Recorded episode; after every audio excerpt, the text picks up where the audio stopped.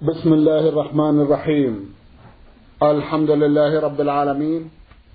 والصلاة والسلام على نبينا وسيدنا محمد وعلى آله وصحبه وسلم. مستمعي الكرام السلام عليكم ورحمة الله وبركاته. وأسعد الله أوقاتكم بكل خير. هذه حلقة جديدة مع رسائلكم في برنامج نور على الدرب. رسائلكم في هذه الحلقة نعرضها على سماحة الشيخ عبد العزيز ابن عبد الله بن باز المفتي العام للمملكة العربية السعودية ورئيس هيئة كبار العلماء. مع مطلع هذه الحلقة نرحب بسماحة الشيخ ونشكر له تفضله بإجابة الإخوة المستمعين فأهلا وسهلا. حياكم الله وبارك حياكم الله. أولى رسائل هذه الحلقة رسالة وصلت إلى البرنامج من المستمع محمد حامد يوسف. أخونا يقول في سؤال له طويل بعض الشيء يقول أفيدوني في سؤالي عن تارك الصلاة. فلقد سمعنا أن تارك الصلاة لا يورث في مال أبيه. لأن الحديث الذي سمعناه قال رسول الله صلى الله عليه وسلم بين العبد وبين الكفر ترك الصلاة. وسمعنا أن تارك الصلاة يسمى مسلم عاص فأرجو أن تفيدونا في هذه الأسئلة. هل الإنسان تارك الصلاة مسلم عاص وهل يرث في مال أبيه أم لا؟ جزاكم الله خير الجزاء. بسم الله الرحمن الرحيم. الحمد لله وصلى الله وسلم على رسول الله. وعلى آله وأصحابه ومن اهتدى بهداه. أما بعد فقد تنازع العلماء رحمة الله عليهم في حكم تارك الصلاة. إذا لم يجحد وجوبها. فذهب جمع منهم إلى أنه لا يكفر بذلك لأنه موحد يشهد أن لا إله إلا الله وأن محمدا رسول الله. وتعلقوا بالأحاديث العامة في ذلك. وذهب جمع من أهل العلم آخرون إلى أنه يكفر بذلك. كفرا أكبر. لقول النبي صلى الله عليه وسلم بين الرجل وبين الكفر والشرك ترك الصلاة. خرجه مسلم في صحيحه. ولقوله صلى الله عليه وسلم العهد الذي بيننا وبينهم الصلاة فمن فمن تركها فقد كفر. أخرجه الإمام أحمد وأهل السنن بإسناد صحيح. ولما سئل صلى الله عليه وسلم الأمراء الذين يعملون ما لا يرتضى من الأعمال. قال السائل هل نقاتلهم؟ قال لا ما أقاموا ما أقاموا فيكم الصلاة. وفي اللفظ الآخر حتى تروا كفرا بواحا عندكم من الله فيه برهان. فدل ذلك على أن ترك الصلاة من الكفر البواح. أما إذا جحد وجوبها وقال إنها غير واجبة فهذا يكفر عند الجميع. كافر بإجماع المسلمين. وبذلك يعرف السائل أن تارك الصلاة مطلقا كافر. على الصحيح. ولو لم يجحد الوجوب. لكن متى جحد الوجوب صار كافرا عند الجميع. أما إذا لم يجحد الوجوب ولكنه ترك الصلاة فإن الصحيح من قول العلماء أنه يكفر بذلك. الأحاديث الواردة في ذلك. نعم. جزاكم الله خيرا. يسأل عن الميراث حينئذ سماحة الشيخ. ومتى كفر لا يرث. من, أه من أبيه ولا غيره المسلمين. لا يرث منهم. لقول النبي صلى الله عليه وسلم لا يرث المسلم الكافر ولا كافر المسلم.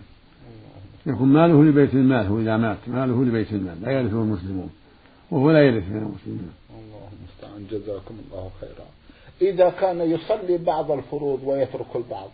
حكمه حكم التارك حكمه حكم التارك الله المستعان حتى يصلي الجميع. الله المستعان جزاكم الله خيرا وأحسن إليكم.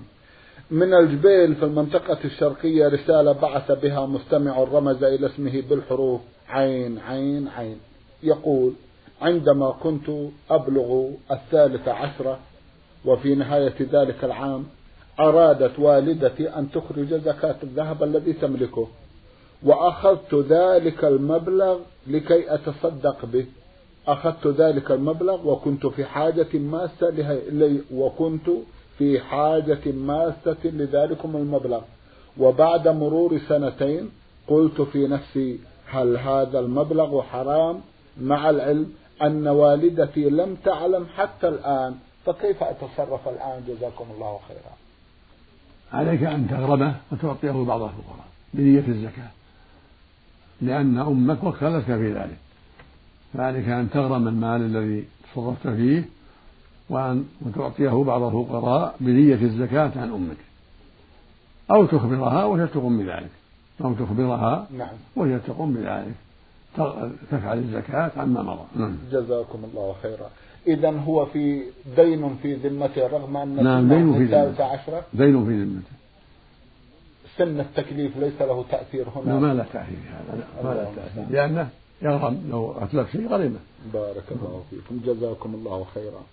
من المملكة الأردنية الهاشمية رسالة بعث بها مستمع يقول أخوكم في الله هاي المشحن محمد أبو المهدي يقول بالنسبة إلى العمرة لقد وفقني الله.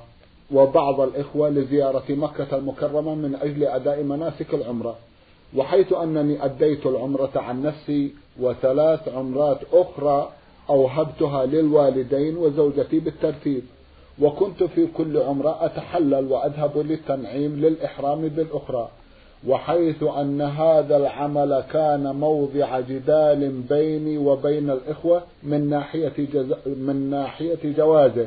الرجاء الإفادة عن هذا العمل وعن طريقته وحكمه وجوازه جزاكم الله خيرا. الصواب أنه لا بأس بذلك. الحمد لله. في قول النبي صلى الله عليه وسلم العمرة إلى العمرة كفارة لما بينهما.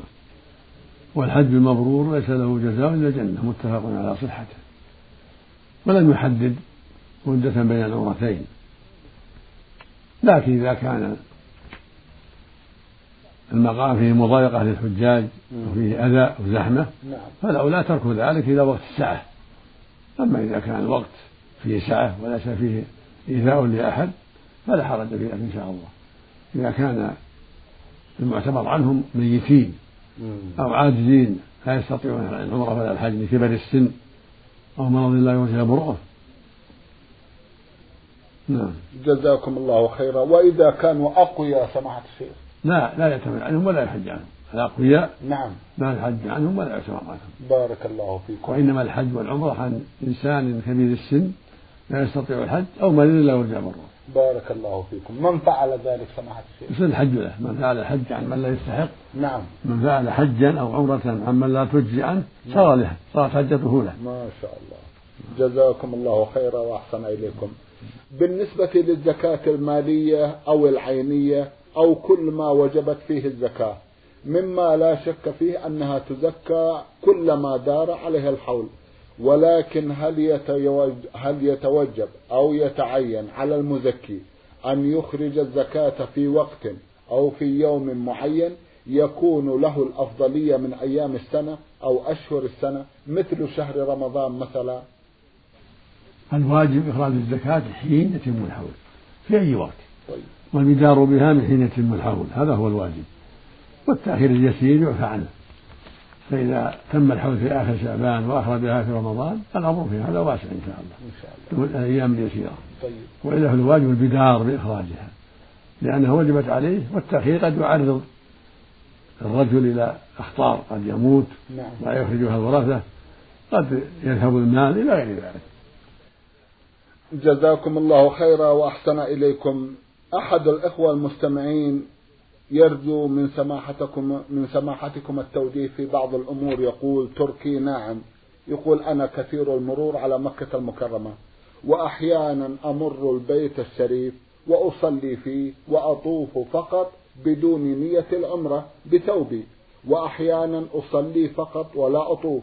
فهل هذا جائز أم يلزمني الإحرام؟ كلما نويت أمر البيت الشريف علما بأنني قد حجيت مرتين واعتمرت عدة مرات. كل هذا جائز. لا بأس أن يأتي الإنسان إلى مكة بغير إحرام يطوف أو يصلي بدون طواف كل هذا لا الأمر فيه واسع. الحمد لله. إنما تجب العمرة والحج مرة واحدة في العمر مرة أو بالنذر إذا نذره أما إنسان قد أدى الفريضة في الحج والعمرة ولم ينذر فإنه يدخل مكة بدون إحرام. ولا بأس على الصحيح. طيب. لقوله صلى الله عليه وسلم لما وقت المواقيت قال هن لهن ولمن أتى عليهن من غير أهلهن ممن أراد الحج والعمرة. فدل ذلك على أن من لم يرد لا شيء عليه. إذا مر عليها ولم يرد حجا ولا عمرة يدخل كسائر الناس من دون إحرام فإن شاء صلى في الحرم أو صلى في بعض المساجد الأخرى وإن شاء طاف أو ترك الطواف الأمر هذا واسع. لكن ينبغي أن يغتنم الفرصة. يشرع له أن يطوف وأن يصلي في المسجد الحرام مع الناس. اغتناما للفرصة والفضل العظيم. طيب بارك الله فيكم. إذا دخلت المسجد أو أي محل ووجدت شخصا واحدا يصلي فهل يجوز لي الدخول معه ليكون الإمام وهو لم ينوي أن يؤم أحد بل نيته أن يصلي منفردا؟ وجهوني جزاكم الله خيرا. لا حرج إذا دخلت وأنت لم تصلي ووجدت إنسان يصلي أن يكون إماما لك. وأن تصلي معه حتى يحصل لكم فضل الجماعة. لقول النبي صلى الله عليه وسلم لما رأى رجلا دخل بعد انتهاء الصلاة من يتصدق على هذا ويصلي معه. والمقصود فضل الجماعة. نعم. ولأنه صلى الله عليه وسلم كان يصلي في الليل فقام ابن عباس وصف عن يساره فأداره عن يمينه وصلى به. فدل ذلك على أن التماس الجماعة في النافلة والفريضة أمر مطلوب تهجد بالليل الفريضة التي جئت وقد فاتتك الجماعة ووجدت إنسان يصلي أو جماعة تصلي معه. جزاكم الله خيرا. نعم. وتكون عن يمين الإمام. بارك الله فإذا كان واحد تكون عن يمينه. نعم. بارك الله فيكم. جزاكم الله خيرا. إحدى الأخوات تقول أن المستمعة ميم سين عين من بلاد زهران جرداء بني علي تقول عندي حلي من الذهب والفضة حيث أنني أتزين بها ولا أريد أن أخزنها إلى وقت الحاجة فهل عليها زكاة؟ جزاكم الله خيرا. الصواب فيها الزكاة إذا بلغت النصاب بعض أهل العلم يرى ليس فيها زكاة ولكن الصواب والراجح أن فيها الزكاة سواء كان ذهب أو فضة. إذا بلغت النصاب. والنصاب في الذهب أحد عشر جنيه ونصف يعني عشرين مثقالا. نعم. اثنان وتسعون جرام. فإذا بلغت الحلي من الذهب هذا المبلغ عشرين مثقال يعني إحدى عشر جنيه ونصف أحد عشر جنيه ونصف سعودي اثنين وتسعين غراما ففيها الزكاة إذا حال عليها الحول سواء كانت أسورة أو غيرها. هذا هو الصحيح. أما الفضة فنصابها 140 مثقالا. ومقداره بالريال السعودي 56 ريال. 56 ريالا من فضة. وما زاد على ذلك. 56 هذا أقل من النصاب وما يعادل ذلك من العمل. الدولار والدينار والجنيه الاسترليني وغيرها. والعمل السعودية الورق ما يعادل ذلك. وذهب بعض أهل العلم إلى أنه لا زكاة فيها نعم. لأنها تراد الاستعمال ولكنه قول مرجوح والصواب أن فيها الزكاة. لأن النبي صلى الله عليه وسلم قال لامرأة دخلت عليه وعلى ابنتها أسفرة قال تعطيها زكاة هذا؟ قالت لا. قال يسرك أن يسورك الله بهما يوم القيامة سوارا من النار. فألقتهما قالت هما لله ولرسوله. وقالت وقال لأم سلمة لما سألته عن الحلي أكنز هذا؟ قال ما بلغ يزكى فزكي فليس بكنز ما بلغ يزكى فزكي. فليس بكنز ولم يقل لها هذه حلي ما فيها زكاة طيب جزاكم الله خيرا وأحسن إليكم. تقول حدث أن صمت في العشر الأيام الأولى من شهر ذي الحجة تطوعا وأنا علي دين من أيام رمضان. فهل يجوز قضاء أيام شهر من رمضان في الأيام الأولى من شهر ذي الحجة؟ نعم. الواجب على من أن يبدأ به قبل التطوع. نعم. في شهر في شهر الحجة وفي غيره. وهكذا ست شوال لا يصومها من عليه قضاء يبدل قضاء. نعم. جزاكم الله خيرا. هل يصح إزالة الشعر من الوجه بأي مادة ما عدا الحاجبين؟ إذا كان فيه مثلة كاللحية والشارب أو الشعر الكثير الذي يعد مشوها للخلقة فلا بأس أن يزال أما الشيء العادي فيترك لأن بعض أهل العلم يرى أن شعر الوجه كله داخل في النص إلا إذا كان خلاف المعتاد كاللحية والشارب والشعر الكثير هذا لا بأس يزال أما الحاجبان فلا يزالان نعم. جزاكم الله خيرا. هل يجوز قضاء أيام الإفطار من شهر رمضان؟ في العشر الأيام الأخيرة من شعبان. أو قبلها بالنسبة للمرأة؟ لا حرج. الحمد لله. بالنسبة للمرأة والرجل جميعا. الحمد لله. يجوز تأخير القضاء إلى شعبان. كانت عائشة تؤخر إلى شعبان رضي الله عنها. والنبي والله جل وعلا قال فعدة من أيام أخرى ولم يقل في كذا ولا في كذا. ولم يقل يجب المبادرة. فدل على فدل هذا على التوسعة. إذا قضى أيام رمضان في شوال في ذي القعدة في ذي الحجة في المحرم. في صفر إلى آخره. إلى شعبان لا بأس. جزاكم الله خيرا وأحسن إليكم. هل يصح كشف الوجه للمرأة في المسجد الحرام أو في السعي أو أثناء الطواف؟ ليس لها ذلك عليها الحجاب. في الطواف والسعي وفي جميع الأوقات. إذا كان حولها رجال أجناب. نعم. أما إذا كان ما عندها أجنبي فهي تكشف. لها تكشف في صلاتها. لكن إذا كان في الطواف في السعي الرجال عندها. عليها أن تحتجب. وهكذا في مواضع الرجال ولو رجلا واحدا لقوله جل وعلا وإذا سألتموهن متاعا فاسألوهن من وراء حجاب. ذلكم أطهر لقلوبكم وقلوبهن. قوله سبحانه ولا يبدين زينتهن إلا لبعولتهن أو آبائهن أو آباء بعولتهن. الآية والوجه من أعظم الزينة.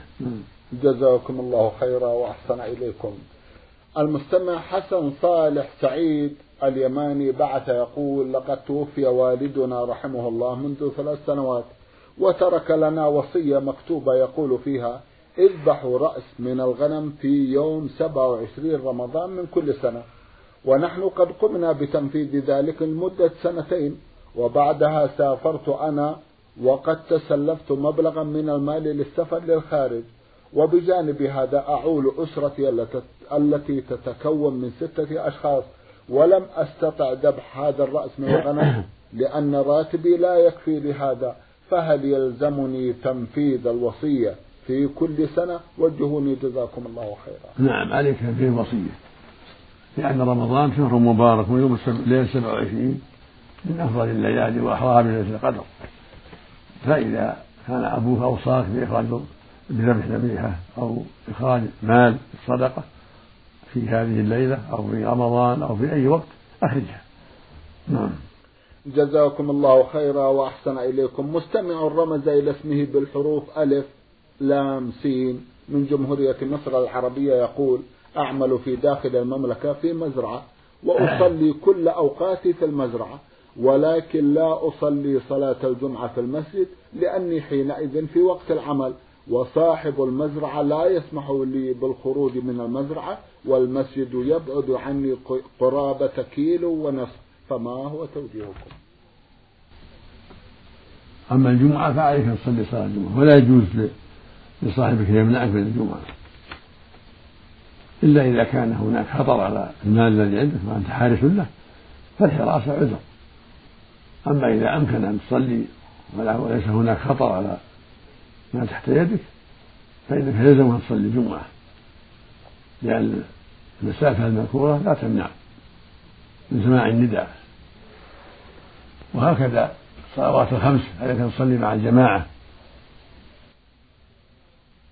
إلا إذا كنت حارسا على أموال تخاف عليها لو ذهبت فأنت في حكم الحارس ومعذور. نعم.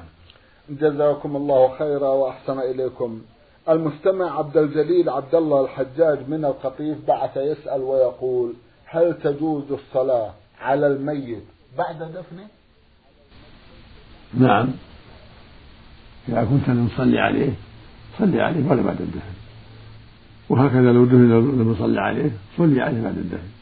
إلى شهر تقريبا. ما شاء الله. مع ذلك كان النبي صلى الله عليه وسلم صلى على الميت بعد الدفن. وصلى على أم سعد بعد مضي شهر. فلا حرج في ذلك. بل هو بل هو سنة. نعم. جزاكم الله خيرا. هل يجوز وضع ميتين في قبر واحد في أي مناسبة؟ إذا أمكن دفنهما في قبرين هذا هو السنة ويكره دفنهما جميعا. إلا عند الضرورة. كعجزه عن قبرين لخوف أو لكثرة الموتى فلا بأس يدفنهما جميعا كما دفن النبي صلى الله عليه وسلم الاثنين والثلاث يوم أحد بسبب كثرة القتلى وجراحات الصحابة. أما إذا تيسر دفن كل واحد في قبر هذا هو المشروع ولا يجمعهما جميعا إلا في حال الضرورة ككثرة الموتى ومشقة جعل كل واحد في قبر أو الخوف لو جالس يحفر القبرين لأسباب تقتضي الخوف. نعم. جزاكم الله خيرا. المستمع حسن محمد علي البارقي بعث يقول نحن جماعة في مزرعة والمسجد يبعد عنا شيئا بسيط ونجتمع على فرش ونصلي. هل صلاتنا جائزة؟ ونحن نسمع النداء من المسجد. جزاكم الله خيرا. الواجب عليكم أن تصلوا مع الجماعة. إذا كنتم تسمعون النداء العادي بدون مكبرات النداء العادي سماع النداء بالصوت المعتاد في وقت الهدوء فعليكم أن تصلوا مع الناس. أما إذا كان بعيد ما تسمعون بالمكبر لبعده فلا يلزمكم. إلا إذا تيسر لكم الذهاب فهو أفضل لكم. كونكم تؤدون مع الجماعة أفضل لكم. لكن لا يلزمكم إلا إذا كان قريبا منكم تسمعون صوت النداء. بغير المكبر في الأوقات السليمة من الأشياء تمنع الصوت نعم. جزاكم الله خيرا المستمع عبد المنعم فضل الله مصطفى بعث يسأل ويقول توفي أحد أقاربي وترك وراءه زوجته والتي لم تكمل السنة من زواجها منه وفي فترة العدة ظهر فيها الحمل وبعد فترة من الزمن وضعت وأنجبت ولدا وبعد إتمامها الأربعين بعد الوضع تزوجت مباشرة فهل هناك غضاضة في ذلك؟ لا حرج في ذلك. لأنها تخرج من العدة باطل الحمل. حتى ولو لو تزوج في النفاس لا حرج. لكن لا لا يقربها الزوج لا يطأها حتى تطهر. المقصود أن العدة انتهت بوضع الحمل. فإن تزوجت في النفاس أو بعد النفاس فلا حرج في ذلك. لكن متى تزوجت في النفاس فإن العقد صحيح لكن ليس للزوج أن يطأها حتى تطهر. جزاكم الله خيرا وأحسن إليكم. مستمعة من الجزائر بعثت تسأل وتقول لي أخ تارك للصلاة مع أنه كان في صغره يحافظ عليها ولكنه الآن تركها وقد نصحته وخوفته من تركها فما هو توجيهكم وبماذا تنصحونه؟ جزاكم الله خيرا. نسأل الله لنا وله الهداية. ننصحه بأن يؤدي الصلاة ويتقي الله ويتوب إلى الله مما سلف. فإن ترك الصلاة كفر أكبر. يقول النبي صلى الله عليه وسلم بين الرجل وبين الكفر والشرك ترك الصلاة. ويقول عليه الصلاة والسلام العهد الذي بيننا وبينهم الصلاة فمن تركها فقد كفر فالواجب عليه يصلي وأن يتوب إلى الله مما سلف وعليه نصيحته والاستمرار في نصيحته. فإن أصر فالواجب هجره. المشروع لك هجره حتى يتوب إلى الله. وإذا أمكن رفع أمره إلى الهيئة أو إلى المحكمة حتى تجزي ما يلزم شرعا فعليك أن تفعل ذلك. نعم. جزاكم الله خيرا وأحسن إليكم. مستمعة أيضا من الجزائر تقول نقرأ القرآن ونحفظ جزءا منه ولكن لا نعرف تفسيره ولا أحكامه. أما الشيء القليل إلا الشيء القليل فهل هذا جائز؟ وما هو توجيهكم؟ جزاكم الله خيرا. المشروع للمؤمن أن يكثر من قراءة القرآن ويجتهد في حفظه ويتدبر ويتعقل ويستفيد لأنه قرآن عربي واضح. قال تعالى كتاب أنزلناه إليك مبارك ليدبروا آياته وليتذكروا أولو الألباب. وقال جل وعلا نزل به الروح الأمين على قلبك لتكون لتكون من المنذرين بلسان عربي مبين. قال جل وعلا أفلا تدبرون القرآن أم على قلوب أقفالها؟ فعلى القارئ يتدبر ويتعقل سواء كان رجلا أو امرأة. ويسأل أهل العلم عما أشكل عليه يسأل أهل العلم بالمكاتبة بالمشافهة عما أشكل عليه حتى يستفيد. يقول النبي صلى الله عليه وسلم من يريد الله به خيرا يفقهه في الدين. ولا يقول في القرآن برأيه على أهل العلم لكن يسأل أهل العلم. ولكن متى تدبر وتعقل فإن كثيرا من المعاني واضحة لا تحتاج إلى سؤال أهل العلم. متى تدبر وتعقل عرف كثيرا من المعاني. مثل قول سبحانه وتعالى ولا تقربوا الزنا إنه كان فاحشة. هذا أمر واضح. لا يعرفه الصغير والكبير والذكر والأنثى. قال جل وعلا يا أيها إنما الخمر والميسر والأنصاب والأزلام رجس من أعمال الشيطان. الخمر المسكرات والميسر القمار. هذا أمر معروف. قال جل وعلا حافظوا على الصلاة والصلاة الوسطى وأقيموا الصلاة وآتوا الزكاة. واتقوا الله وذروا ما بقي الربا. الربا كذلك معروف. والذي يجهل يسأل يسأل أهل العلم. طيب طيب. نعم. جزاكم الله خيرا وأحسن إليكم. تقول أختنا علمت أن من يقرأ سورة الإخلاص ثلاث مرات وسورة الكافرون ثلاث مرات فكأنما قرأ القرآن كله فهل هذا صحيح؟ نعم ثبت عن النبي صلى الله عليه وسلم أن قل هو الله تعديل ثلث القرآن. تعديل ثلث القرآن فإذا قرأها ثلاثا فهو بمثابة ختمة. لكن لا يغني ذلك عن قراءة القرآن يشرع له هذا وهذا. يشرع قراءة الله أحد ويشرع له أن يقرأ القرآن كله من أوله إلى آخره. حتى يتدبره وله بكل حرف حسنة. والحسنة بعشر أمثالها. فيشرع له أن يقرأ القرآن وأن يكثر من تلاوته. ومع هذا يقرأ قل والله أحد أيضا لأنها سورة عظيمة تعدل بها القرآن. والمؤمن والمؤمنة مشروع لهما التدبر والتعقل والإكثار من التلاوة لقصد العلم والفهم ومعرفة الأحكام الشرعية ولقصد الفضل والثواب الذي رتبه الله على القراءة نعم. جزاكم الله خيرا. بالنسبة للكافرون حفظكم الله. قل يا أيها الكافرون ورد فيها ما يدل على تعرف ربع القرآن ربع القرآن. ربع القرآن. ولكن لا لا أذكر الآن صحته فلعله يتيسر في حلقة أخرى لإيضاح لهذا الأمر لإيضاح ما يتعلق بالكافرون. نعم. هل هل ثبت الحديث فيها؟ أنها تعدل ربع القرآن أم لا؟ يكون هذا في إن شاء الله حلقة أخرى. إن شاء الله وأنتم على خير إن شاء الله. إن شاء الله. نعم. سماحة الشيخ في ختام هذا اللقاء أتوجه لكم بالشكر الجزيل بعد شكر الله سبحانه وتعالى على تفضلكم بإجابة الإخوة المستمعين وآمل أن يتجدد اللقاء وأنتم على خير نرجو ذلك اللهم آمين مستمعي الكرام كان لقاؤنا في هذه الحلقة مع سماحة الشيخ عبد العزيز ابن عبد الله بن باز المفتي العام للمملكة العربية السعودية ورئيس هيئة كبار العلماء. شكرا لسماحة الشيخ. وأنتم يا مستمعي الكرام شكرا لحسن متابعتكم. ونحن نرحب برسائلكم على عنوان البرنامج المملكة العربية السعودية الرياض الإذاعة برنامج نور على الدرب. مرة أخرى شكرا لكم مستمعي الكرام وإلى الملتقى. وسلام الله عليكم ورحمته وبركاته.